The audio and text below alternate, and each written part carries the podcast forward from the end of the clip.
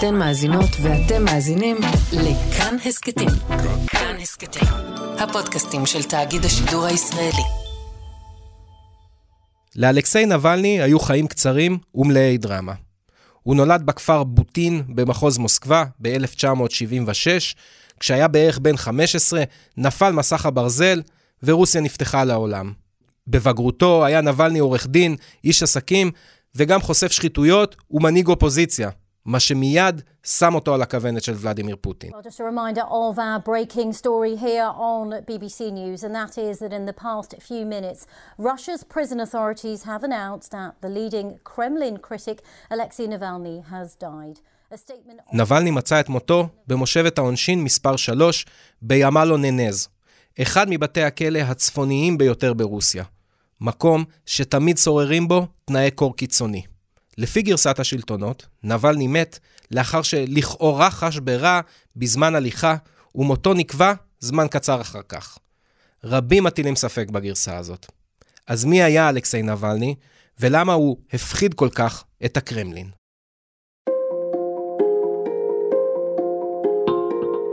שלום, אתם על עוד יום, הסכת האקטואליה של כאן. אני יותם רוזנבלד.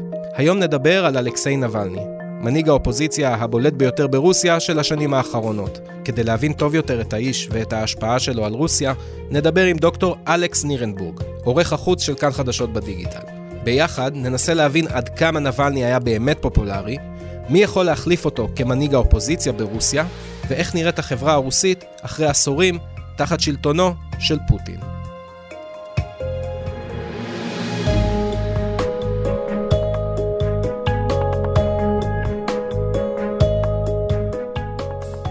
שלום לדוקטור אלכס נירנבורג, מכאן חדשות בדיגיטל. שלום יותם. בואו נתחיל מההתחלה. מתי אלכסיי נבלני מופיע על המפה הפוליטית ברוסיה? קודם כל בוא נגיד שאלכסיי אנטולביץ' נבלני הוא תוצר של רוסיה, הוא תוצר של רוסיה המודרנית. הוא נולד בברית המועצות, אבל הוא היה ילד שברית המועצות התפרקה, ובניגוד לוולדימיר פוטין שהיו לו חיים קודמים כאיש קג"ב, mm-hmm. אלכסיי נבלני הוא כבר תוצר של רוח החופש של שנות התשעים. ונבלני מופיע לראשונה במפה הפוליטית של רוסיה בתחילת שנות האלפיים כפעיל ציבור באזור מוסקבה. Нельзя доверять ни в чем, потому что от этих цифр вообще бесплатно. הוא מנהיג תנועות אה, שעוסקות בנושאים של זכויות אזרח, זכויות התושבים במוסקבה, מתוודע לעוולות של התושבים, אבל בגדול פורץ לתודעה הרוסית בשנת 2013, כשהוא מתמודד מול סרגי סביאנין בראשות עיריית מוסקבה, וזוכה ל-27% מקולות הבוחרים. סבנין אמנם אה, המשיך אל הלשכה אה, במוסקבה, אבל נבלני החל לצבור אה, תומכים ברחבי רוסיה עצמה. הרע הרעיונות שלו, של חופש, ליברליזם, של אה, הסרת מכשולים מהאזרח, הסרת חסמים, מאוד דיברו לעשרות מיליונים של אה, רוסים שהביעו בו תמיכה. בשנת 2016 הוא כבר מאותת שהוא רוצה לרוץ לנשיאות.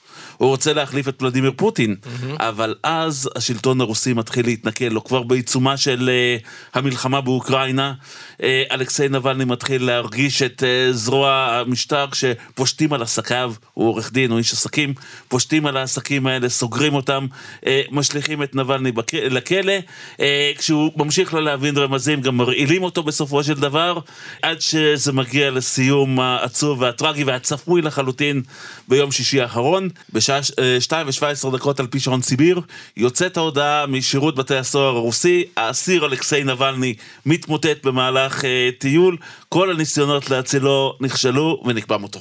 שאתה אומר שנבלני בעצם הציע לרוסים חופש ולהסיר מהם את הכבלים של השלטון, למה אתה מתכוון? מה יש על האזרח הרוסי שהוא מרגיש את, ה, את השררה ביום-יום? תראה, אנחנו מדברים עדיין על חברה שספוגה את רוח, רוח הקומוניזם ומנסה להיפטר מהכבלים של ברית המועצות, והכבלים האלו הם בעיקר בראשו של האזרח. כשהאזרח הרוסי בא לעשות פעולה מסוימת, לפנות לרשויות, להתנהל בצורה רגילה ברמת היום-יום, הוא כל הזמן שואל, האם האח הגדול צופה בי? האם השלטון יאהב את מה שעשיתי? האם אני יכול לשלם על מעשיי ולמצוא את עצמי לפ... לפתע מאחורי סורג ובריח, כי עשיתי משהו שהשלטון לא אוהב.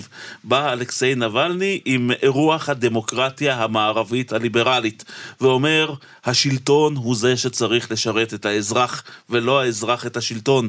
תשתחררו מהכבלים האלה. תניעו את רוסיה קדימה עם הקדמה. תתחילו ליצור דברים, תתחילו לייצר. אה, אתה יודע, יש את התפיסה הזאת שרוסיה היא תחנת דלק עם טילים, נכון? Mm-hmm. אה, אז נבלני אומר, תהיו יצירתיים, תתחילו לחשוב מחוץ לקופסה. כל הרעיונות האלה שנראים טריוויאליים למערב, אה, במערב, נבלני הביא את זה לרוסיה, ובסופו של דבר נתקל בחומה של התנגדות שהביאה למותו. אם אני לא טועה, הוא התחיל בעצם כבלוגר גם, שחושף שחיתויות, נכון? במהלך uh, הפעילות שלו למען האזרח, נבלני התגלה גם כעיתונאי מצוין. הוא הקים את הקרן למאבק בשחיתות, והוא השיג תקציבים וערך תחקירים, uh, גם uh, בסוף uh, העשור של שנות האלפיים, גם בעשור שעבר. האיש uh, ידע להגיע למסמכים, ידע לעשות עבודת ארכיון. הצוות שלו מצא מסמכים שהביכו פעם אחר פעם את בכירי הקרמלין והאוליגרכים. באיזה נושאים? Uh, בנושאים של שחיתות שלטונית. למשל, פקידים מושחתים, שלפתע אדם שאמור לשרת את הציבור בעירייה מסוימת, מגלה התחקיר של נבלני, לא. האיש לוקח שוחד מכל האזרחים, אתם רוצים לדעת לאן הולך הכסף, הנה הווילה בקפריסין, הנה חברת הבת שבאמצעותה האיש הזה עשק את כלכלת רוסיה, עשק את uh, קופת המדינה, והנה אתם רואים את הבתים האלה בקפריסין, אלו הבתים, uh, בכסף הזה הוא היה צריך לסייע לכם, אבל הוא גנב אותו. אנחנו מדברים על מישהו ספציפי? אנחנו מדברים בין היתר גם על ולדימיר פוטין, שהתחקיר של נבלני לפני מספר שנים העלה שהאיש הוא בעל אחוזה של אה, אחוזה רחבת ידיים בעלות של, אה, אני כבר לא זוכר, מאות מיליוני דולרים באזור סוצ'י. אנחנו מדברים על תחקיר נגד שר ההגנה, על זה ששר ההגנה רכש לבנה, לבנותיו ולקרובי משפחתו דירות יוקרה, תחקירים מהסוג הזה, משהו שמאוד מאוד מביך את המשטר. אז בעצם מה שאני מבין זה שהוא מציע לאזרח הרוסים אווירה של ניקיון כפיים וגם קצת להחליף דיסקט בראש. תצאו מהמקובעות, לא הכל זה עטיני השלטון, תתחילו ליצור, תתחילו לפתח את המשק לבד, כמו שאמרת, תניעו את רוסיה קדימה בעצמכם. על פי עקרונות הדמוקרטיה הליברלית, רוסיה צריכה להיות מדינה מערבית לכל דבר ועניין. אומר נבלני, אומר, יש לנו את אוצרות הטבע הדרושים, יש לנו את ההון האנושי, כמה אנשים אה, משכילים יש ברוסיה עצמה, אנחנו יכולים לייצר רעיונות, אנחנו יכולים להיות חברה יצירתית, לא רק אחת כזאת שמייבאת רעיונות מחו"ל ומנסה ליישם אותם. אנחנו יכולים... יכולים לבנות כאן חברת מופת רוסית, וזה לא קורה. לפי מה שראינו בשנים האחרונות, היחס שנבלני קיבל מהשלטון הרוסי של פוטין, הוא יחס של סוג של אויב הציבור מספר אחד, חוו אותו כדמות שמאוד מסכנת את השלטון של פוטין. האם זה באמת בגלל מה שציינת, חשיפת השחיתויות וקצת שנות דיסקט בראש, או שיש פה משהו מעבר? יותם, זה כל המכלול. ובואו ננסה להסביר את זה כך, זה, זה אחד שמחר יכול להיות נשיא רוסיה. אתה מכיר את הפוליטיקאים האלה שכל הזמן צועקים, אה, רוצים להחליף את השלטון, וכשהם מגיעים לשלטון הם לא יודעים מה לעשות? Mm-hmm. נבלני הוא ההפך הגמור. יש לו ניסיון פוליטי ברמה המוניציפלית וגם ברמה הארצית, בתנועה שהוא הקים וסחף אחרי ההמונים. Mm-hmm. הוא יודע איך לתפעל את השלטון הרוסי. כשאתה יושב בחדר הזה, בקרמלין, תסתכל על רוסיה, מדינת ענק בת חמישה אזורי זמן, 86 ישויות פדרטיביות, 90 אם סופרים את האזורים שנכבשו מאוקראינה. צריך לדעת איך להניע את המערכת הזאת מבחינה פרוצדורלית. נבלני ידע לעשות את זה. מעבר לזה, נבלני הציע אלטרנטיבה אמיתית לאזרח הרוסי. לא עוד סיאוב, לא עוד שחיתות, אלא הרבה יותר חופש פעולה לאזרח, זכויות פרט אה, ושינוי בחשיבה של 180 מעלות. כל זה הפחיד את הקרמלין, מאוד מאוד הפחיד את הקרמלין, והאמת צריך להגיד משהו לזכותו של ולדימיר פוטין. הוא עשה הכל בשביל לא להרוג את נבלני. קודם, הוא אה, שידר לו את כל נורות האזהרה. תסביר לי למה אתה מתכוון. ולדימיר פוטין אה, שידר לנבלני את כל נורות האזהרה, שלב אחר שלב, ואמר לו תפרוש, תעזוב את זה, אתה אדם מוכשר, לך תעשה מיליארדים בעסקים, אני אהפוך אותך גם לאוליגרך אם תרצה. קודם כל פשטו על עסקיו. ואמרו לו, תקשיב, אתה מבצע עבירות כלכליות חמורות. בשלב הזה, אתה כבר אמור להבין שהמשטר אה, שם אותך על הכוונת. נבלני התעקש לא להבין רמזים וארגן הפגנות נגד פוטין ודרש להיות חלק מהשלטון. השלב הבא הייתה ההרעלה המפורסמת. בוא תזכיר לנו. אה, אלכסיי נבלני בשנת 2020 עולה על מטוס טיסת פנים ברוסיה, לפתע חש ברע. I said to the flight attendant, and I kind of shocked him with my statement, uh, well, I was poisoned. And I'm gonna die, and I immediately lay down uh, under his feet. מאושפז בבית חולים, לא יודעים מה לעשות איתו, רעייתו יוליה נבלני דורשת אה, להעביר אותו לטיפול בגרמניה, ובגרמניה מוצאים שהוא הורעל באמצעות גז אה, עצבים בשם נוביצ'וק. אתה יודע, זה מזכיר לי את סרגי סקריפל, איש הביון הרוסי ששימש סוכן כפול בעבור הביון הבריטי, והורעל בשנת 2018 עם בתו יוליה בעיירה סולסברי באנגליה. על ידי סוכני ביון אחרים כנראה, כן? אז למה היה צריך לתת לנבלני אפשרות לצאת לגרמניה בשביל להתרופק כביכול, אם, אם כל הדבר הזה היה צריך להרוג אותו. כדי לאותת לו, תקשיב, תישאר שם בגרמניה, עזוב אותך. אלכסיי נבלני מתעקש אה, לא להבין רמזים שוב, עולה על טיסה חזרה למוסקבה. הוא נעצר, מורשע בעבירות פליליות שהולבשו עליו בזו אחר זו, נשפט ל-30 שנות מאסר. אה, גם מתוך הכלא הוא מתעקש לא להבין רמזים, ומעביר מסרים. איך עושים את זה? הרי אני אה, חושב לעצמי שהוא באיזה גולג בסיביר, באיזה מתקן כליאה דכאני לחלוטין. אז הוא אכן במתקן מאוד דכאני, הוא מבלה 300 יום בצינוק, אבל עדיין מרשים לו להיפגש עם עורכי דינו. זו זכות שרוסיה אה, מאפשרת מתוקף היותה כביכול מדינה אה, דמוקרטית, נכון? כן. אז אה, את, את עורכי דינו אי אפשר להפריד ממנו, ועורכי הדין הם מפרסמים את מסריו ברשתות החברתיות שתומכיו ממשיכים להפעיל. והמסר האחרון ששולח אלכסיי נבלני לקראת הבחירות שיערכו בחודש הבא בפדרציה הרוסית תקשיבו, שני דברים, הבחירות האלה זה חרטא אחד גדול, אבל זאת במה מצוינת להציג את הרעיונות שלנו ולתקוף את ולדימיר פוטין. והדבר השני שהוא אומר, תקשיבו טוב חברים, תצביעו למי שאתם רק רוצים, תרשמו את השם של הבת שלכם על פתק ההצבעה, העיקר לא להצביע לוולדימיר פוטין. וזה מאוד מפחיד את השלטון, לפני חודש הוא מועבר למושבת, ממושבת עונשין רחוקה אחת למושבת עונשין רחוקה עוד יותר, אי שם סמוך לקוטב הצפוני. איפה שהטמפרטורות בסביבות מינוס 60, אומר לעצמו ולדימיר פוטין אולי רוצה להסתגל לתנאים או משהו כזה, אבל לא, נבלני ממשיך בשלו. ובגיל 47, הסוף הזה, הטרגדיה הזאת מגיעה לסוף הצפוי. למה הוא לא הפסיק? זה פטריוטיזם רוסי, רוסיה בדמו ובנפשו שהוא לא רוצה לוותר על המדינה? כי כמו שאתה אומר, רמזו לו בעדינות ועל ידי חבר'ה לא כל כך נחמדים, שידועים בחיסול מתנגדי שלטון וחברים שלהם שפתאום נהיו מתנגדי שלטון. זאת אומרת, הוא היה יכול להבין לאן זה הולך כבר. תראה, כאן נכנסים לניתוח האישיות של נבלני. אני יכול רק להעריך שנבלני ראה לנגד עיניו כשהוא חזר את תסריט נלסון מנדלה. הוא ייכנס לכלא, יישב שם תקופה, הוא בן 45 היה כשהוא נכנס לכלא, הוא טיפה פחות אולי. ולדימיר פוטין מתקרב לגיל ה-70, מתישהו כל הטירוף הזה של משטר פוטין ייגמר, נבלני יצא מהכלא, אה, המוני העם יתמכו בו, והוא יהיה נשיא רוסיה. הוא היה טיפה נאיבי, הוא לא חשב שוולדימיר פוטין יוכל ליזום מהלך כזה, לחסל מנהיג שעשרות מיליונים תומכים בו.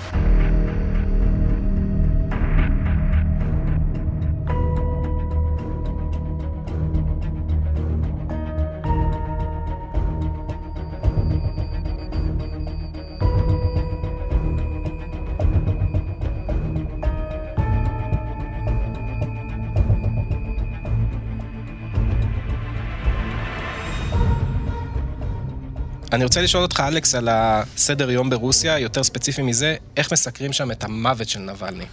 במילה אחת, נבלני מי? עד כדי כך? הערוצים הממסדיים מנסים להעלים את העניין הזה. Uh, עכשיו uh, לצבא רוסיה יש הישגים מסוימים במזרח אוקראינה, uh, כבשו את העיר אבדייבקה.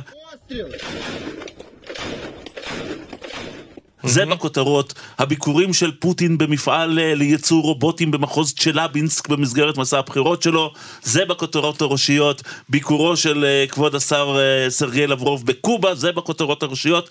נבלני, מי אמרת? בקושי מאזכירים את השם הזה בשידורי הטלוויזיה הממלכתית הרוסית, או שאם כבר מאזכירים, אז זה בהקשרים שאוקיי, אז הוא מת. אה, וזהו, זה מה שקרה. אנחנו לא יודעים להסביר, פשוט אה, ביובש, מת, הלך, כבר לא חלק מהחיים שלנו. חבר'ה, תמשיכו הלאה, תלחצו על הכפתור. וכמה זה מוכתב מלמעלה, וכמה זה באמת פחד אותנטי של עיתונאים להגיד אני לא מתעסק עם זה אפילו? תראה, מי שכן מתעסק בזה זה אנשי אופוזיציה, שחלקם גולים מחוץ לרוסיה ומתפעלים ערוצי טלגרם או ערוצי טלוויזיה אה, מחוץ לגבולותיה של רוסיה. התקשורת הרוסית החופשית למעשה מחוסלת. אנחנו מדברים על חזרה לעידן ברית המועצות על מלא מלא, טלוויזיה שהליינאפ שלה, כל, כל הנושאים שעולים בה, הכל mm-hmm. מוכתב על ידי הקרמלין. הקרמלין אומר, תעלימו את העניין הזה, זה לא קיים. חודש לפני הבחירות אנחנו רוצים להמשיך הלאה. אנחנו לא רוצים שתדברו על אדם שהתנגד למלחמה באוקראינה, אנחנו לא רוצים שתדברו על אדם שהצביע על שחיתות שלטונית, כולנו כאחד מאוחדים מאחורי ולדימיר ולדימירוביץ' פוטין, נקודה. ראיתי קצת ברשתות החברתיות שכן היו אירועים לציון אה, זכרו של נבלני, אנשים הגיעו עם פרחים לכל מיני אנדרטאות, דברים בסגנון הזה, וראיתי גם שהשלטונות ברוסיה לא אוהבים את זה ומפזרים את זה באלימות.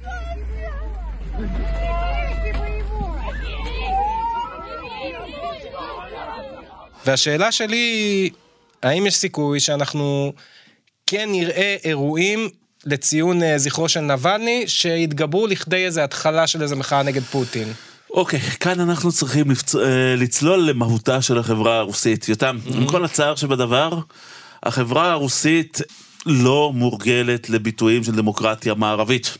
מה שקרה הוא שהדמוקרטיה הגיעה לרוסיה באופן חלקי מאוד, ונוצר מצב עצוב, אבל, אבל הוא קיים אה, בחברה הרוסית, שבו אם אמרת לאזרח הרוסי היום את המילה דמוקרטיה, מה שהוא רואה שפיכות דמים, אי סדר וברדק. הוא, הוא רואה את שנות התשעים שבהם נרצחו אנשים ברחובות ופושעים השתלטו mm-hmm. על, אה, בעצם על כל תחומי החיים. ואז הוא אומר לעצמו, אתה יודע מה? עדיף לי עריצות עם כללי משחק מוגדרים. אני יודע שאני קם בבוקר, אני יודע איפה אני עובד, אני חוזר בריא ושלם הביתה. את הברדק של שנות התשעים, שזאת הייתה דמוקרטיה בחיתוליה או דמוקרטיה מאוד קלוקלת, כן? זה מה שהוא תופס כדמוקרטיה, ואת זה הוא לא רצה. וכאן הטרגדיה של אלכסיי נבלני. בגלל העניין הזה, בגלל האופן שבו רוסים תופסים את המושג דמוקרטיה. אלכסיי נבלני היה הרבה יותר פופולרי מחוץ לגבולות רוסיה מאשר ברוסיה עצמה. את, אה, את הליברלים של מוסקבה, שהמערב כל כך נוטה לאמץ, אתה יכול אה, להשוות למצביעי מרץ לצורך העניין. אז אה, צפון תל אביב, את האזורים שבהם יושבים הממושקפים של מוסקבה, הוא קנה. אבל ברגע שיוצאים אה, מתוך מוסקבה אל תוך מרכזי הערים, אל תוך אה, האוכלוסייה העובדת, אל תוך הכפרים, נבלני לא זוכה לפופולריות. אנשים אומרים, עוד פעם אתם באים עם הרעיונות האלה של שנות ה-90 דמוקרטיה, נבלני, אה, חופש פעולה, עזוב אותי בשקט, לא רוצה. בגלל זה כשנבלני מת, אז בודדים יוצאים בערים המרכזיות, סן פטרסבורג, העיר הכי ליברלית במדינה, יש שאומרים, מוסקבה, אבל יוצאים כמה מאות, אולי כמה אלפים, ההמונים לא. יוצאים לרחובות, כי ההמונים, עם כל הצער שבדבר, לא התחברו לרעיון הזה של הדמוקרטיה הליברלית. הם אולי מחבבים את נבלני כאדם, הם אולי אומרים, אוקיי, הוא חשף שחיתויות, זה נהדר, זה יפה, אבל זה לא ברמה כזאת של לצאת למענו לרחובות, או לדרוש את הדחתו של ולדימיר פוטין. האם יש הצלחות מסוימות שאתה כן יכול לזקוף לזכות נבלני או לזכות התנועות שהוא הקים? תראה, אלכסיי נבלני, אה, הכוח שלו זה בשיח שהוא ידע לייצר. הוא היה כריזמטי, היו לו יכולות ארגון, אה, והייתה לו יכולת להשיג מידע. הוא יכול להיות שתרם במידה מסוימת אה, למודעות של הציבור הרוסי לשחיתות של האוליגרכים ולסביבה של ולדימיר פוטין. יכול להיות שהוא תרם למודעות לנוגע לדמוקרטיה לחלקים מסוימים של הציבור, mm-hmm. הצליח להדביק אותם בלהט שלו, אבל זה לא היה מספיק, צריך להגיד את האמת. אבל המסר האחרון של אה, נבלני היה מאוד מאוד מעניין. מה שקרה לרוסיה בעשור האחרון, אם לצורך העניין אני ואתה נצפה בשידורי הטלוויזיה הרוסית, יקרו לנו אה, שלושה דברים, אני מניח, יותם. אחד, אנחנו מאוד נרצה לתלות בבית שלנו את התמונה של ולדימיר ולדימירוביץ' פוטין, שבזכותו אנחנו חיים ונושמים. בוודאי. דבר שני שאנחנו נרצה לעשות, אנחנו פשוט נפתח אה, סלידה מהמערב, שעושק את רוסיה וגונב את... אה, אוצרותיה. והדבר השלישי שאנחנו רוצים לעשות, אנחנו נשאל את עצמנו איפה נקודת הגיוס הקרובה לצבא הרוסי, כדי שנוכל לצאת ולהילחם בפשיסטים שהשתלטו על אוקראינה והמנהיג היהודי שלהם. אלו שלושת הדברים. כאן בא נבלני ואומר, תקשיבו חבר'ה, זה שוד. כל הדבר הזה, כל מה שמספרים לכם בטלוויזיה, mm-hmm. נועד אך ורק לדבר אחד, כדי שוולדימיר פוטין והאוליגרכים ימשיכו להחזיק בשלטון, ויוכלו להמשיך ולשדוד אתכם כדי שתעבדו עבורם ותייצרו עבורם כסף שאותו הם יבריחו לחו"ל. ועכשיו כשהם ראו שאתם כבר לא, לא קונים את זה, אז הם המציאו לכם אויב מדומה באוקראינה שתלכו להילחם בו ותילחמו בנאציזם. Mm-hmm. כשבפועל אתם ממשיכים לשג... לשמר אוליגרכיה מושחתת ולהכיל אנשים שלוקחים את הכסף שלכם, גוזלים אותו ועכשיו גם שולחים אתכם למות באוקראינה. והציבור הרוסי, אתה אומר, לא מתחבר לזה. זה לא הצ... מסר שהוא רוצה לקלוט או מעוניין לשמוע אפילו. הציבור הרוסי פחות מתחבר לזה. חלק מזה זה העבר ההיסטורי, חלק מזה זה חוסר האמון בשלטונות, וחלק מזה זה גם הפחד מהשלטון של ולדימיר פוטין. אלו שחושבים אחרת, אפילו אדם שאני דיברתי איתו במוסקבה, אדם משכיל, אה, תקשיב, אתה פשוט חשוף לתעמולה הזאת 24-7, אתה פותח טלוויזיה, מאבק בפשיזם, אה, המערב עושק אותנו, וולדימיר... ולדימיר פוטין אה, הציל אותנו שוב, אז אתה מתחיל לפקפק בעצמך, יכול להיות שאני לא מבין משהו ואחרים מבינים יותר ממני, אתה mm-hmm. מתחיל לפתח דיסוננס לנוח העניין הזה, וזה אדם מאוד משכיל. אז רוב הציבור פשוט זורם עם העניין הזה, מעדיף את היציבות שוולדימיר פוטין אה, נותן, אומר אוקיי, אני חוזר שלם הביתה, אין כנופיות בחוץ, אה, הכל כבר, חילקו את כל המשאבים, אני מקבל את הנתח הקטן שלי, דואג למשפחה שלי וממשיך הלאה. שאלה לי אליך אלכס, כי עם המוות של נבלני בעצם פוטין נפטר מאוד יריב אפשרי לנשיאות, ולכן אני רוצה לדעת, האם יש מישהו שאפשר לסמן אותו היום בתוך רוסיה, שהוא יכול להיות אולי מנהיג האופוזיציה הבא. לצערנו זה תפקיד די מסוכן, אז אני לא יודע אם אנחנו באמת מאחלים את זה למישהו שהוא יהיה בתפקיד הזה, אבל בכל זאת. תראה, האמת שזה מאוד מסוכן להיות אה, יריב של אה, ולדימיר פוטין. בוא, בוא, בוא, בוא נאמר משפט אחד על האנשים שהעזו לעשות את זה. תזכיר לנו כמה שמות נמצוב, מי עוד היה לנו שם? אנה פוליטקובסקי הייתה עיתונאית ליברלית שמתחה ביקורת מאוד קשה על ולדימיר פוטין, ביום הולדתה נרצחה בפתח ביתה. באיזה שנה זה קרה? אה, ב-2006, אם אינני טועה. לאחר מכן בשנת 2015 בוריס נמצוב, האיש הלך על גשר שמשקיף אל הקרמלין ונורה ונהרג. מה היה תפקידו? תפקידו היה מנהיג, סגן ראש ממשלה לשעבר, אדם, אה, מנהיג תנועות אופוזיציה, אחד שידע שוב כמו נבלני לתפעל את השלטון, נבלני היה עוזר שלו ולמד ממנו לא מעט דברים. ופוטין גם חיסל אותו במצוב, אה, נכון? החקירה הרוסית כמובן לא, לא מאשרת את זה, אבל זו, אלו הערכות, שהקרמלין הוא זה שחיסל את האיש הזה, ושוב, אם אתה עומד במקום שבו נמצוב נרצח, אתה צופה על הקרמלין, נקודה מאוד מאוד אה, אסטרטגית ככה, להבין מה, מה בדיוק עומד מולך. והשנה היו שני אנשים שקראו תיגר על uh, ולדימיר פוטין, כל אחד uh, מכיוונו הוא, אני... אתה זוכר במי מדובר? אני זוכר את יבגני פריגוז'ין, המפקד לשעבר של כוח וגנר, שחוסל בעודו באוויר. תראה, על פי הגרסה הרשמית, אה, שוב, מסוכן מאוד להיות חבר של ולדימיר פוטין, על פי הגרסה הרשמית. פריגוז'ין ואנשיו זרקו אחד על השני רימונים במטוס, ואז המטוס פשוט התפוצץ והוא מצא את מותו. זה הגרסה אה, הרשמית של השלטון? זה הגרסה הרשמית, ש... ואז צריך לבדוק האם הם השתמשו בסמים או לא השתמשו בסמים, על פי הגרסה הרשמית, זה מה שוולדימיר פוטין עצמו אמר בהופעה פומבית. ועכשיו יש לנו את אלכסיי נבלני, שהלך לטיול. טיול בת, מחוץ לתא שלו ופשוט התמוטט ומת. מסוכן מאוד מאוד להיות יריב של ולדימיר פוטין. מי ייקח על עצמו את הג'וב הבא הזה? אה, רעייתו של נבלני, יוליה נבלני, אומרת, אני אה, כאן בשביל אה, להוביל את האופוזיציה. Они сейчас прячут его тело, не показывают его матери. יש כמה שמות, אבל אה, שוב, אה, אנחנו צריכים לראות לאן העניין הזה יתפתח עם האופוזיציה הרוסית. אגב, אחת ההתפתחויות האחרונות הן שאחיו של אלכסיי נבלני הוכרז כמבוקש, הוא בעצמו השתתף בכמה הפגנות, אבל אה, לא היה בולט כמו אחיו, אז גם את האפשרות הזאת המשטר הרוסי מנסה לסכל. עכשיו, שאם האח חושב שהוא ילך להמשיך את דרכו של אחיו הגדול, לא יקרה.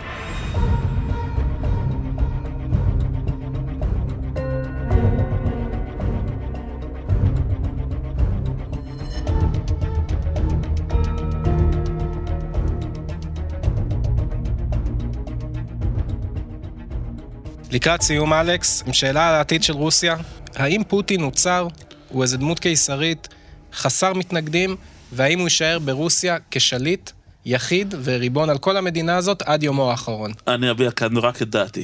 באופן מפתיע, ולדימיר פוטין הוא לא אה, האיש ששולט ברוסיה. אז מי שולט במדינה הזאת? אוסף של אוליגרכים מקורבים לשלטון, נציגים של האליטה הרוסית, או התעשיות הביטחוניות, או הצבא, או המשטרה, או האליטה העסקית. האנשים האלו הם קובעי גורלות. כל עוד ולדימיר פוטין יהיה נוח לקבוצה הזאת, mm-hmm. ולדימיר פוטין יהיה נשיא רוסיה. Uh, ברגע שבו uh, הם יגיעו למסקנה שוולדימיר פוטין לא משרת יותר את האינטרס שלהם, הם uh, ינסו להוביל להדחתו. ולדימיר פוטין במשך 24 שנות שלטונו נטרל את הסכנה הזאת uh, תוך טיפול יחידני באוליגרך כזה או אחר. אתה יכול להזכיר לנו איזה שם שלו למישהו כזה? אה, אנחנו יכולים להזכיר את אה, מיכאיל חודורקובסקי שישב עשר שנים בכלא ועכשיו הוא גולה בלונדון, אנחנו יכולים להזכיר את בוריס ברזובסקי, האיש שבעצם הביא את פוטין לשלטון בסוף שנות התשעים של אה, המאה הקודמת, הוא בעצמו מת בלונדון בנסיבות מסתוריות. עוד כל מיני דמויות מפתח שניסו לערער על סמכותו של ולדימיר פוטין כבר לא במצב כל כך טוב, ובסופו של דבר, אבל אם כל האוליגרכיה תקום על פוטין ותחליט ש... הגיע הזמן למשהו חדש, זה יקרה. לצערנו, לצערנו, הציבור כמעט אף פעם לא משחק תפקיד במשחקי הכס של הקרמלין. זה תמיד משחקי אליטות, משחקי אוליגרכים, משחקים של בעלי ממון. העם כבר יצביע, יצביע איך שיגידו לו. אתה יודע, זה נראה שברוסיה יש בה... אני רוצה להגיד בשנתיים שלוש האחרונות הרבה אבק שרפה, אבל המלחמה באוקראינה התחילה כבר ב-2014. אבל עדיין, גם המלחמה באוקראינה, גם המלחמה במזרח התיכון, המון המון המון אבק שרפה שיכול להתפוצץ שם ברוסיה. תראה, בהקשר הזה אני אישית, שוב, כל אדם יכול להחזיק אה, בדעה משלו, אני מאוד מוטרד מהשיח. השיח המידרדר ברוסיה. אגב, זה גם נוגע לענייני אנטישמיות וביטויים אנטישמיים מאוד מאוד קשים שאנחנו עדים להם uh, בתקופה האחרונה. לא היה בעבר. אנחנו יודעים על ביטויים מאוד קשים כלפי העולם המערבי. הרוסים מאמצים ביטויים כמו... Uh, האנגלוסקסים, אה, הם תוקפים את העולם האנגלוסקסי, הם אה, מדברים על קולוניאליזם חדש, על איזושהי תחושה של אה, הציוויליזציה הרוסית נגד הציוויליזציה המערבית.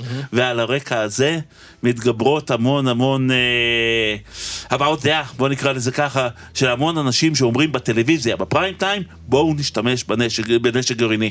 אם יש לנו את הנשק הזה, ואנחנו מאבדים מחיילינו באוקראינה, מאבדים נקודות מול המערב, בואו פעם אחת נראה למה רוסיה מסוגלת, ונשתמש בנשק הגרעיני. אך ורק בסוף השבוע האחרון, דמיטרי מדוודב, הנשיא לשעבר, איים למחוק אה, ממפת העולם אה, חצי, חצי מבירות המערב אה, באמצעות גרעין. אם הם יעזו, אם נאט"ו יעז להתקרב לעבר גבולותיה של רוסיה או לאיים על רוסיה. השיח הגרעיני מאוד מאוד מאוד נוכח, מאוד מאוד מטריד. אלכס נירנבורג, תודה רבה שהיית איתנו. תודה יצא.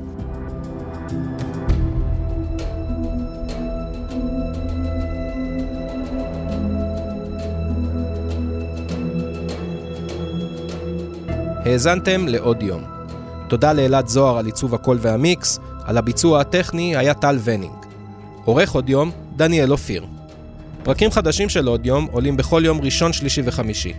לכולם, ולעוד הסכתים מבית תאגיד השידור הישראלי, אפשר להאזין ביישומון כאן, באתר שלנו, או בכל יישומון הסכתים. אותנו אפשר להשיג בקבוצת כאן הסכתים בפייסבוק, או בחשבונות שלי בפייסבוק או ב-X. אני יותם רוזנבלד, בשורות טובות, Isto mesmo.